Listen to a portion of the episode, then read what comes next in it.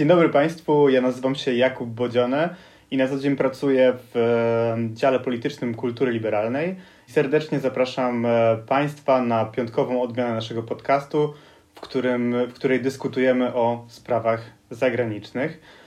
W ostatnich tygodniach obserwujemy eskalację napięć pomiędzy Chinami a Stanami Zjednoczonymi i Europą. Co ciekawe, zmiana w Białym Domu wcale nie przyniosła żadnego rozluźnienia w stosunkach e, chińsko-amerykańskich, a można by powiedzieć, że stało się wręcz przeciwnie. Doniosłym takim wydarzeniem ostatniego czasu było spotkanie przedstawicieli dyplomacji obu tych krajów na Alasce, podczas którego temperatura była daleka, daleka od chłodnej. Napięte pozostają również stosunki Chin z Unią Europejską, co stawia pod znakiem zapytania projekt umowy handlowej pomiędzy tymi dwoma blokami. I żeby uświadomić Państwu wzrost pozycji Chin w, w ostatnich latach, warto przypomnieć, że to państwo w zeszłym roku osiągnęło 72% realnego PKB Stanów Zjednoczonych, co oznacza, że jest to najwięcej w historii, że tak powiem. Znaczy żadne inne państwo, zarówno Japonia w latach 80. i 90., jak i Związek Radziecki przez cały okres zimnowojenny nie osiągnął takiej, takiego poziomu rywalizacji gospodarczej ze Stanami Zjednoczonymi. Ponadto Pekin jest również największym partnerem handlowym 64 krajów, a Stany Zjednoczone zaledwie, zaledwie 38. Kluczowym wątkiem tej rywalizacji jest również kwestia technologiczna. I tutaj tym głównym poletkiem, które mogliśmy, mogliśmy ostatnio obserwować, była kwestia 5G, sieci 5G, w której rozwijaniu globalnym Chińczycy są liderem i zostawiły zarówno Stany, jak i Europę daleko, daleko za sobą. Dlatego popularne, wydaje mi się, że właśnie warto to podkreślić i to taka klisza publicystyczna często funkcjonuje, e, która nie ma za wiele wspólnego z rzeczywistością. To znaczy, mówi się o tym właśnie, że obserwujemy w stosunkach amerykańsko-chińskich czy europejsko-chińskich nowy rozdział, czy taki powrót zimnej wojny.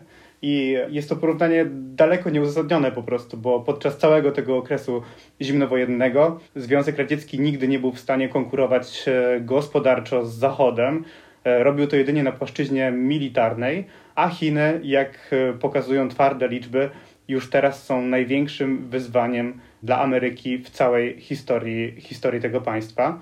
I o tych wszystkich tematach, a także również o tym, czy pandemia sprawiła, że Chiny są silniejsze, czy może jednak słabsze. Będę rozmawiać z dr Katarzyną Sarek z naszej redakcji, która jest sinolożką na Uniwersytecie Jagiellońskim, jak i również autorką facebookowego bloga Azja Press, którego serdecznie polecamy. E, witam Cię, Kasiu. Dzień dobry. Bardzo się cieszę, że możemy porozmawiać e, właśnie dzisiaj o, o Chinach z taką ekspertką. Również polecamy felietony Kasi na naszej stronie. I to, co mnie bardzo zainteresowało w jednym z Twoich ostatnich wpisów na blogu, e, to było to, że to spotkanie na Alasce nie zwiastuje żadnego odprężenia, nie zapowiada się na żadne odprężenie, ale jest raczej swoistym rozdwojeniem jaźni. Co to, co to oznacza? Myślę, że koniec kadencji Trumpa i nowy prezydent, e, który objął urząd w Stanach Zjednoczonych, dał nadzieję i Unii Europejskiej, i może trochę Chinom, i może Amerykanom, że ta wysoka temperatura sporów, która no, często w sferze werbalnej, ale wciąż było to cały czas podsycane przez prezydenta Trumpa, trochę się uspokoi. I Chińczycy też na początku wysyłali takie komunikaty dosyć koncyliacyjne, że mają nadzieję, że ta współpraca teraz będzie przebiegała lepiej, pomyślniej, że zostaną rozwiązane pewne spory. I Niestety to wszystko po prostu runęło w gruzach w przeciągu kilku dni. Najpierw to spotkanie na Alasce, gdzie, gdzie zaszło no właściwie do takiej sytuacji niespotykanej w dyplomacji, kiedy dwie strony siadły pod dosyć szeroko rozsuniętych stołach. To już, to już zwracali uwagę ludzie zajmujący się zawodowo rozmowami, mediacją, że takie ustawienie już stołów już sugerowało, że pomiędzy rozmawiającymi stronami jest duża przepaść i również fizyczna, zaakcentowana przez, przez to ustawienie mebli. To, że zwykły komunikat prasowy, który miał być no, takim dwuminutowym przedstawieniem stanowiska tak naprawdę zmienił się w gniewną 15-minutową tyradę przedstawiciela chińskiej delegacji, no jest czymś niespotykanym. I te nawzajem oskarżenia, które wysunięto wobec siebie, że tutaj jest mnóstwo kwestii, o których musimy porozmawiać, że Chiny tutaj łamią wszelkie, wszelkie porozumienia, że łamią prawa człowieka, że sytuacja w Xinjiangu, sytuacja w Hongkongu, to wszystko zagraża ładowi światowemu. No i na coś takiego przedstawiciel delegacji chińskiej, który jest e, no, człowiekiem wykształconym na Oksfordzie, który kilka lat pracował jako ambasador Chin w Stanach Zjednoczonych, no zaczął odpowiadać po chińsku. Zrobił to oczywiście specjalnie, bo angielski zna doskonale i to też jakby pokazuje, do kogo ta jego tyrada była skierowana. Ona nie była skierowana przede wszystkim do Amerykanów i do odbiorców z krajów europejskich, zachodnich, tylko była skierowana do odbiorcy chińskiego, który w ten sposób mógł bezpośrednio to zrozumieć. I te, te słowa, które no, też wiele, wiele ekspertów zwracało uwagę, że one no, są oczywiście przejaskrawione, że one miały tylko pokazać pewne stanowiska, zaakcentować różnice i pokazać też, że Chińczycy no, nie pozwolą sobie, żeby w ich obecności rzucać na nich takie ciężkie oskarżenia, no to, to była tylko taka gra, gra pozorów, takim teatrem odegranym przez obie strony, a potem późniejsze rozmowy już, które odbyły się bez obecności pracy, podobno odbyły się w owocnej i konstruktywnej atmosferze. No, tego oczywiście nie wiemy. Wiemy to, co zostało udostępnione przez media i myślę, że komunikat poszedł bardzo mocno, że Chiny nie pozwalają już sobie na krytykę, nie przyjmują je i zamiast tutaj pokornie schylać głowę i się jakoś tłumaczyć, po prostu odpowiadają jeszcze większą agresją, jeszcze większymi oskarżeniami. Więc jest to bardzo taka mocna zmiana symboliczna, która zachodzi w relacjach no, dyplomatycznych i generalnie politycznych Chinach ze światem, bo to nie było tylko do Stanów Zjednoczonych, to było skierowane do całego świata. Ale z czego to wynika? Znaczy, z czego, dlaczego akurat w tym momencie Chiny zdecydowały się na taką, a nie inną retorykę? Ma to związek ze zmianą w Białym Domu? No bo część ekspertów mówiła o tym, że e, to Trump był takim bardzo oczywiście antychińskim prezydentem, chociaż ten pivot w kierunku Azji zaczął się już za prezydentury Baracka Obamy. Ale Trump e, przedsięgnął bardzo, bardzo takie zdecydowane działania w postaci na przykład sankcji, w postaci trwającej wojny handlowej, czy ta prezentura Bidena, Twoim zdaniem, będzie inna w formie, ale taka sama w treści, jeśli chodzi o stosunek Waszyngtonu do Pekinu?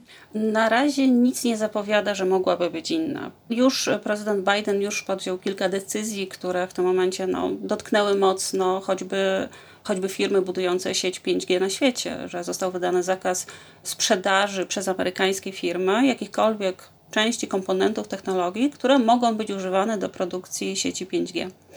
Więc może bez tej wersji takiej retorycznej, bardzo kwiecistej, brutalnej, medialnej, Biden tak naprawdę robi to samo i, nie ma tutaj jakby odwrotu od tego, co Trump tak naprawdę zaczął. Choć no, myślę, że Chińczycy tutaj spodziewają się, że będą w stanie coś ugrać za pomocą choćby nacisków na Unię Europejską, że ta umowa inwestycyjna, która była bardzo długo negocjowana i która jakoś dziwnie, szybko została doprowadzona do końca, co też wiele osób w Unii Europejskiej e, zdziwiło, no miała być e, też takim pokazaniem Stanom Zjednoczonym, że no jesteśmy w stanie sobie radzić bez Was i Wy nie jesteście w stanie nas zablokować. Więc myślę, że te pierwsze decyzje Bidena, które pokazały, że Biden kontynuuje politykę Trumpa, dla Chińczyków musiały być takim dosyć przykrym komunikatem i pokazały, że nie ma co grać na miękko, lepiej na ostro, bo i tak naprawdę nasze kurtuazyjne zachowanie, nasze grzeczne tutaj rozmowy i prośby niewiele dadzą.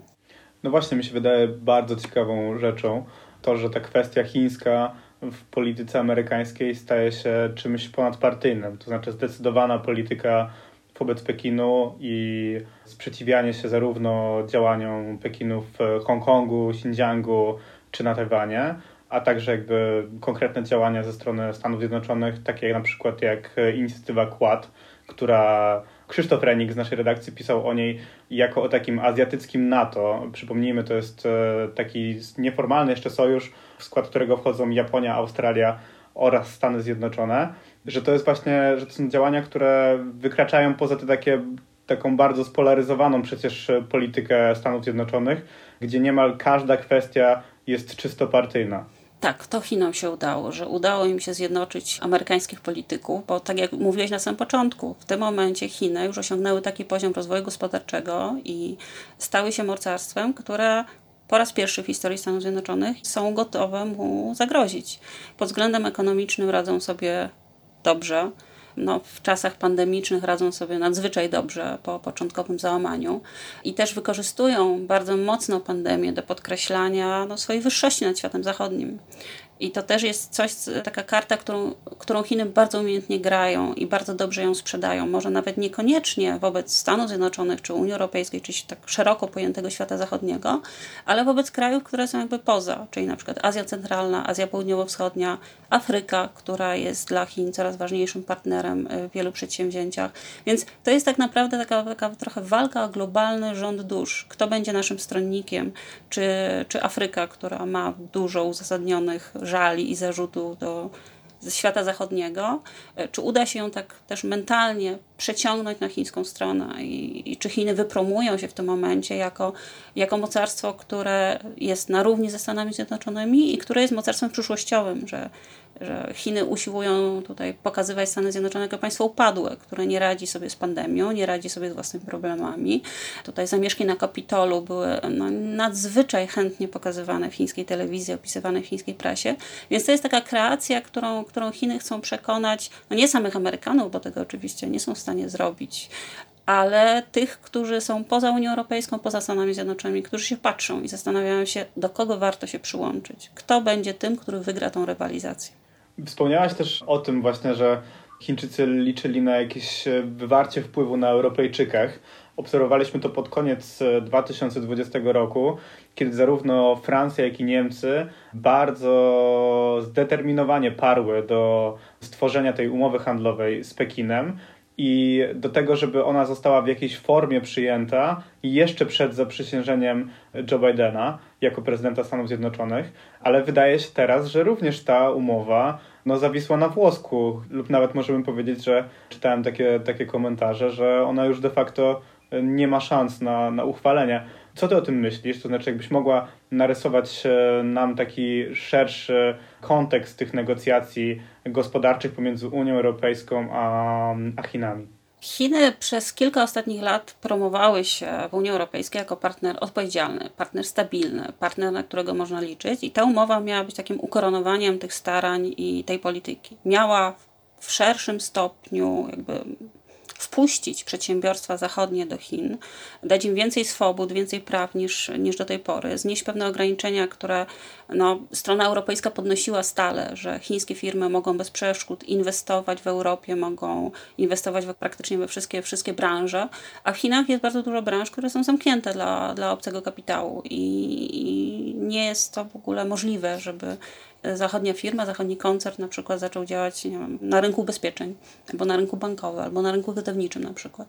I ta umowa miała w końcu na to pozwolić. Miała jakby unormować te stosunki i spowodować to, że chińskie przedsiębiorstwa przestaną być tak uprzywilejowane w Europie, podczas gdy zachodnie w Chinach nie. No to brzmi jak dobra umowa. I to wszystko w tym momencie siadło, siadło totalnie. Bo po pierwsze ta e, wojenna retoryka, która była na Alasce, to myślę, że to był pierwszy kubeł zimnej wody, a teraz to e, ta kampania nienawiści, którą właściwie chińskie media państwowe oficjalne rozpętują w Chinach. Jest dużo różnych kwestii, które jakby tutaj narosły, między innymi kwestia Ujgurów, kwestia Xinjiangu, kwestia bawełny z Xinjiangu, którą różne zachodnie koncerty nieopatrznie jakby podjęły temat i w zeszłym roku kilka firm, na przykład HM ogłosiło, że oni nie wykorzystują bawełny z Xinjiangu, inne firmy na przykład ogłosiły, że robiły audyt i żadna, nie kupują bawełny od dostawców, którzy korzystaliby tutaj z przymusowej siły roboczej Ujgurów.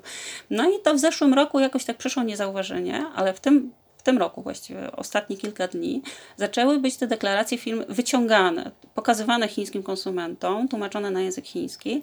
No i to spowodowało tak po prostu wybuch, eksplozję nienawiści, pretensji, żali chińskich konsumentów. Chińczycy przygotowali już listy firm, które właśnie odżegnały się od kupowania bawełny Xinjiangu. Są stworzone listy. Stworzono również listy chińskich aktorów różnych e, celebrytów, którzy biorą udział w reklamach albo na przykład są ambasadorami marki. I te listy są prowadzone jakby na, na, na żywo i jest zaznaczone, czy dana osoba już zrezygnowała ze współpracy na przykład z New Balance, czy jeszcze nie.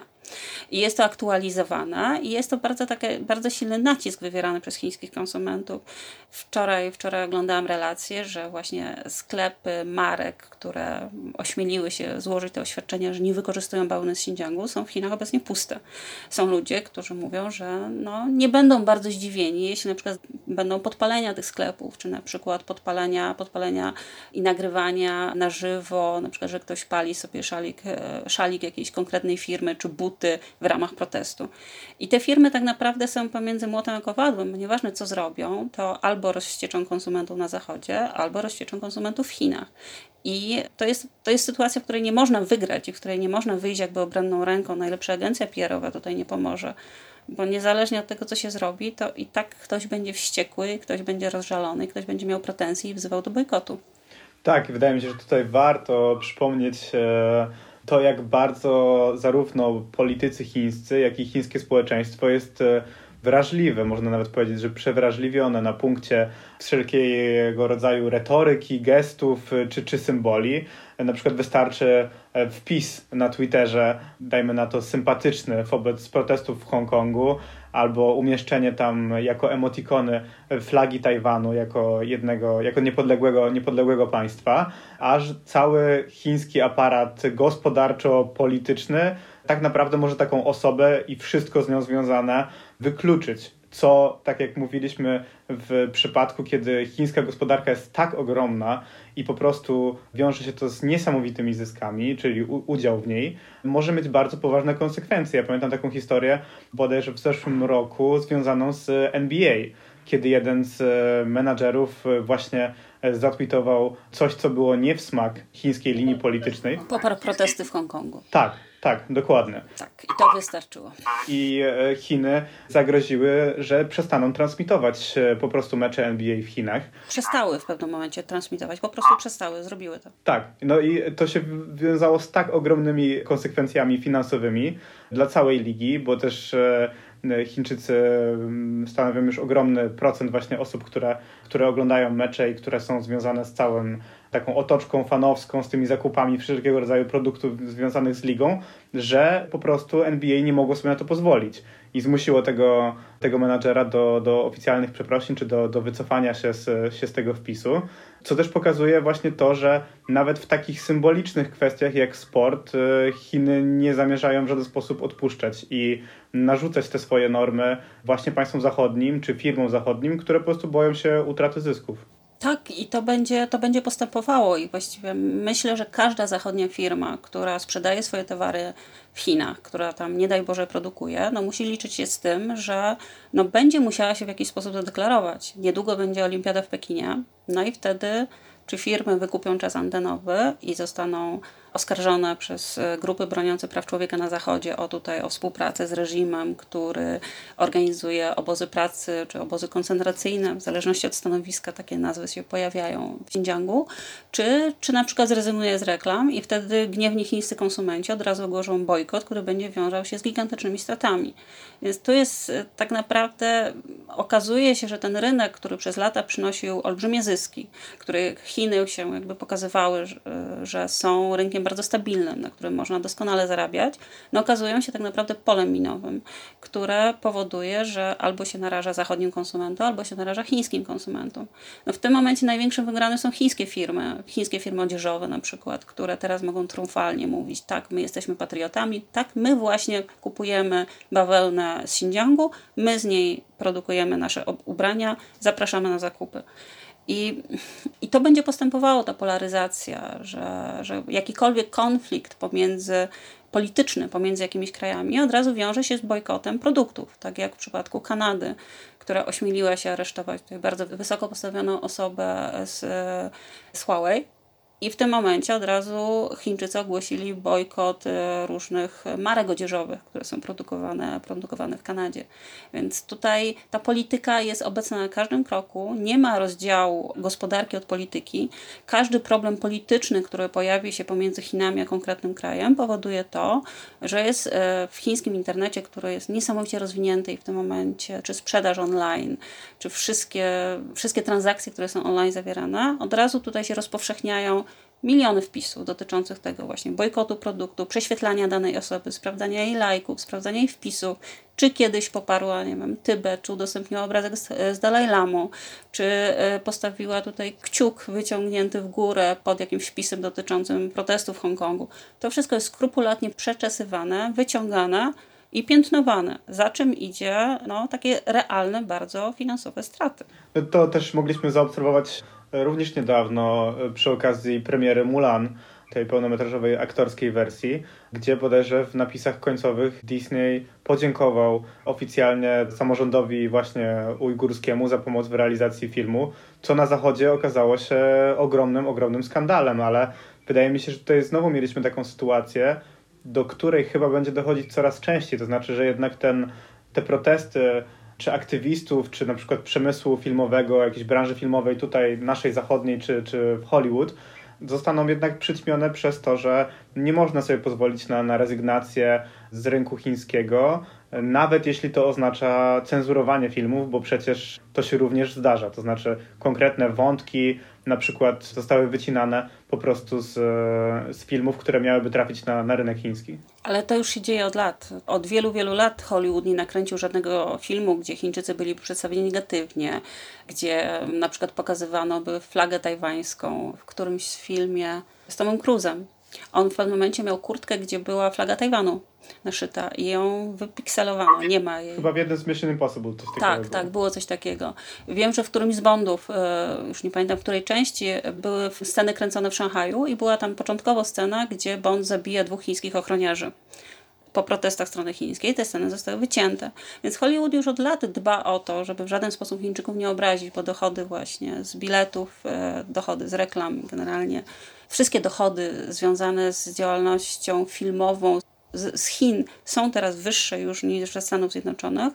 I to po prostu był błąd kogoś z Disneya, że umieścił to podziękowanie w napisach końcowych. Gdyby tego nie zrobił, no to wtedy ludzie na zachodzie nie dowiedzieliby się o tym. Chińczycy myślę, że i tak by rozpoznali, gdzie to było kręcone i byłby wilk syty i owca cała, ale taka ta polaryzacja, która teraz następuje, ten nacjonalizm chiński, ta wilcza dyplomacja, która zresztą też niedawno było terminem, z którego Chińczycy byli dumni, bo to jest w ogóle, to jest związane z tytułem chińskiej takiej superprodukcji, w której chińskie tutaj komando zratuje Chińczyków z różnych stron świata i i jest taki końcowy komunikat, że wystarczy, że masz chiński paszport i twoja ojczyzna nigdy o tobie nie zapomni że będziemy tutaj, on będzie jak wilk, który walczy w obronie swoich. Był to termin, który do, wczoraj bodajże był pozytywny. Wczoraj się okazało, że jest rasistowski jest dowodem na, białą, na tutaj białą supremację, która gnębi cały świat niebiały. Więc Chińczycy jakby cały czas podkręcają atmosferę, zwiększają swoje wymogi, ich wrażliwość, która już od dawna jest nazywana szklanym sercem Chińczycy mają szklane serca, które pod jakimkolwiek dotknięciem pękają, kruszą się i robią dużo hałasu, no to już nawet nie jest e, szklane serce, no to jest serce z pianki po prostu, że wystarczy dmuchnąć i to serce, serce cierpi i, i, i krwawi. Ta atmosfera jest podkręcana przez Chińczyków, jest podkręcana przez władze chińskie, które oczywiście tym sterują, bo chiński internet, chińskie Weibo, odpowiednik, no powiedzmy połączenie Twittera, Facebooka, YouTube'a i wszystkiego innego, jest ściśle kontrolowany przez cenzurę chińską, więc to, że akurat jakieś trendy są modne i mają miliony wpisów, no to jest decyzja tutaj wysoko postawionych ludzi, którzy decydują o to, że pozwolimy Chińczykom denerwować się akurat na ten temat. To wszystko jest sterowane, to nie jest, to nie jest nacjonalizm oddolny, tylko to jest nacjonalizm odgórny właśnie podsumowując te, te wszystkie nasze wątki, no to spróbujmy sobie, oczywiście ja Ciebie postawię w tej sytuacji, spróbujmy odpowiedzieć na to bombastyczne, tytularne pytanie właśnie, czy, czy Chiny w takim razie zdominują Zachód, bo to, co, to, o czym rozmawiamy, no nie nastraja optymizmem, szczerze mówiąc. Nie nastraja i nie powinno nikogo nastrajać. I w tym momencie bardzo dużo zależy od polityki Unii Europejskiej. Czy Unia Europejska w końcu zacznie mówić jednym głosem, bo do tej pory no, był cały czas rozdźwięk, że niektóre kraje protestowały głośniej, niektóre tutaj siedziały cicho, bo, bo na przykład koncerny niemieckie produkują bardzo dużo samochodów w Chinach i, Niemcy zdają sobie sprawę, że jakiekolwiek tutaj próby protestu skończą się w, w jedyny możliwy sposób. I jeśli Unia Europejska się jakby nie zorganizuje i nie zacznie jakby pokazywać, że to wszystko, co jest do tej pory tak naprawdę w sferze słów, czyli bronimy praw człowieka, nie rozmawiamy tutaj z ustrojami totalitarnymi, że, że zależy nam na wolności, równości itd., tak itd. Tak Chińczycy z tego się po prostu śmiali w głos. To były tylko słowa, za którymi tak naprawdę nie szły nigdy żadne czyny. Więc te ostatnie sankcje, które Unia Europejska nałożyła na konkretne, bodajże cztery osoby, cztery osoby urzędników, którzy odpowiadają za organizowanie na przykład sieci obozów pracy koncentracyjnej w Xinjiangu, były to pierwsze sankcje, które Unia Europejska nałożyła na Chiny od 1989 roku, więc było to bardzo znaczące i jak na Unię Europejską bardzo silne. I myślę, że wśród urzędników w Brukseli było takie przekonanie, no pokazaliśmy tym Chińczykom, teraz to tutaj poznali swoje miejsce. A co zrobili Chińczycy? No, tego samego dnia bodajże odzajemnili się podwójnie, czyli ogłosili sankcje wobec 10 osób, w tym bardzo wysoko postawionych osób e, w Parlamencie Europejskim, w Komisji Europejskiej. Do tego dodały jeszcze kilka organizacji międzynarodowych, m.in. think tank Merix, który no na Boga, nigdy nie kojarzył mi się z kimś, kto bardzo krytycznie mówi o Chinach. Tylko jest to jedna, jeden z największych think europejskich i zakaz jakby wjazdu jego pracowników do Chin dla tej organizacji jest bardzo dotkliwym ciosem. I w tym momencie Chiny pokazały, że jakakolwiek krytyka z waszej strony spotka się z naszą dwukrotnie silniejszą odpowiedzią. I nałożenie sankcji na tak wysoko postawione osoby, myślę, że dla wielu osób w Brukseli jest takim trochę no, takimi solami trzeźwiącymi, które pokazują, że polityka ustępstw, udawania, że no tutaj porozmawiajmy o prawach człowieka, parę słów do kamer, żeby zachodni widz tutaj poczuł się uspokojony, a potem przejdźmy do interesów, tak naprawdę ta, ten czas już się kończy. I że albo urzędnicy, Unia Europejska zacznie grać według chińskich reguł i się do nich dostosowywać, albo będzie no, bardzo duży konflikt, który, którego nie da się tak po prostu wynegocjować, że zapomnijmy o dzielących na różnice, pomyślmy o zyskach. Chińczycy w tym momencie o zyskach myślą mniej, myślą bardziej o prestiżu, o wizerunku swojego kraju, o tym, że skończyło się 100 lat upokorzenia i teraz nikt nam nie będzie mówił, co mamy robić ten czas już się skończył. To chińscy dyplomaci mówią bardzo mocno, czasem bardzo brutalnie, bardzo dosadnie. I no nie ma już w tym momencie porozumienia. A jeśli Unia Europejska zapomni o swoich wartościach, pod których sztandarem działa tak naprawdę, jest zorganizowana, no to Chińczycy też to triumfalnie wykorzystają. Patrzcie, jacy oni są obłudni, mówią tak dużo o wolności, demokracji, prawach człowieka, ale gdy przychodzi do pieniędzy, o tym wszystkim zapominają. Więc Unia Europejska też jest w bardzo trudnej sytuacji, co zrobić biorąc pod uwagę też skalę zaangażowania gospodarczego państw Unii Europejskiej w Chinach. Więc na pewno dużo się będzie działo i przed nami bardzo gorący, gorący czas relacji i amerykańsko-chińskich, i europejsko-chińskich. Oby rzeczywiście było tak, e, jak mówisz, to znaczy, że Unia Europejska odzyska tutaj jakąś inicjatywę.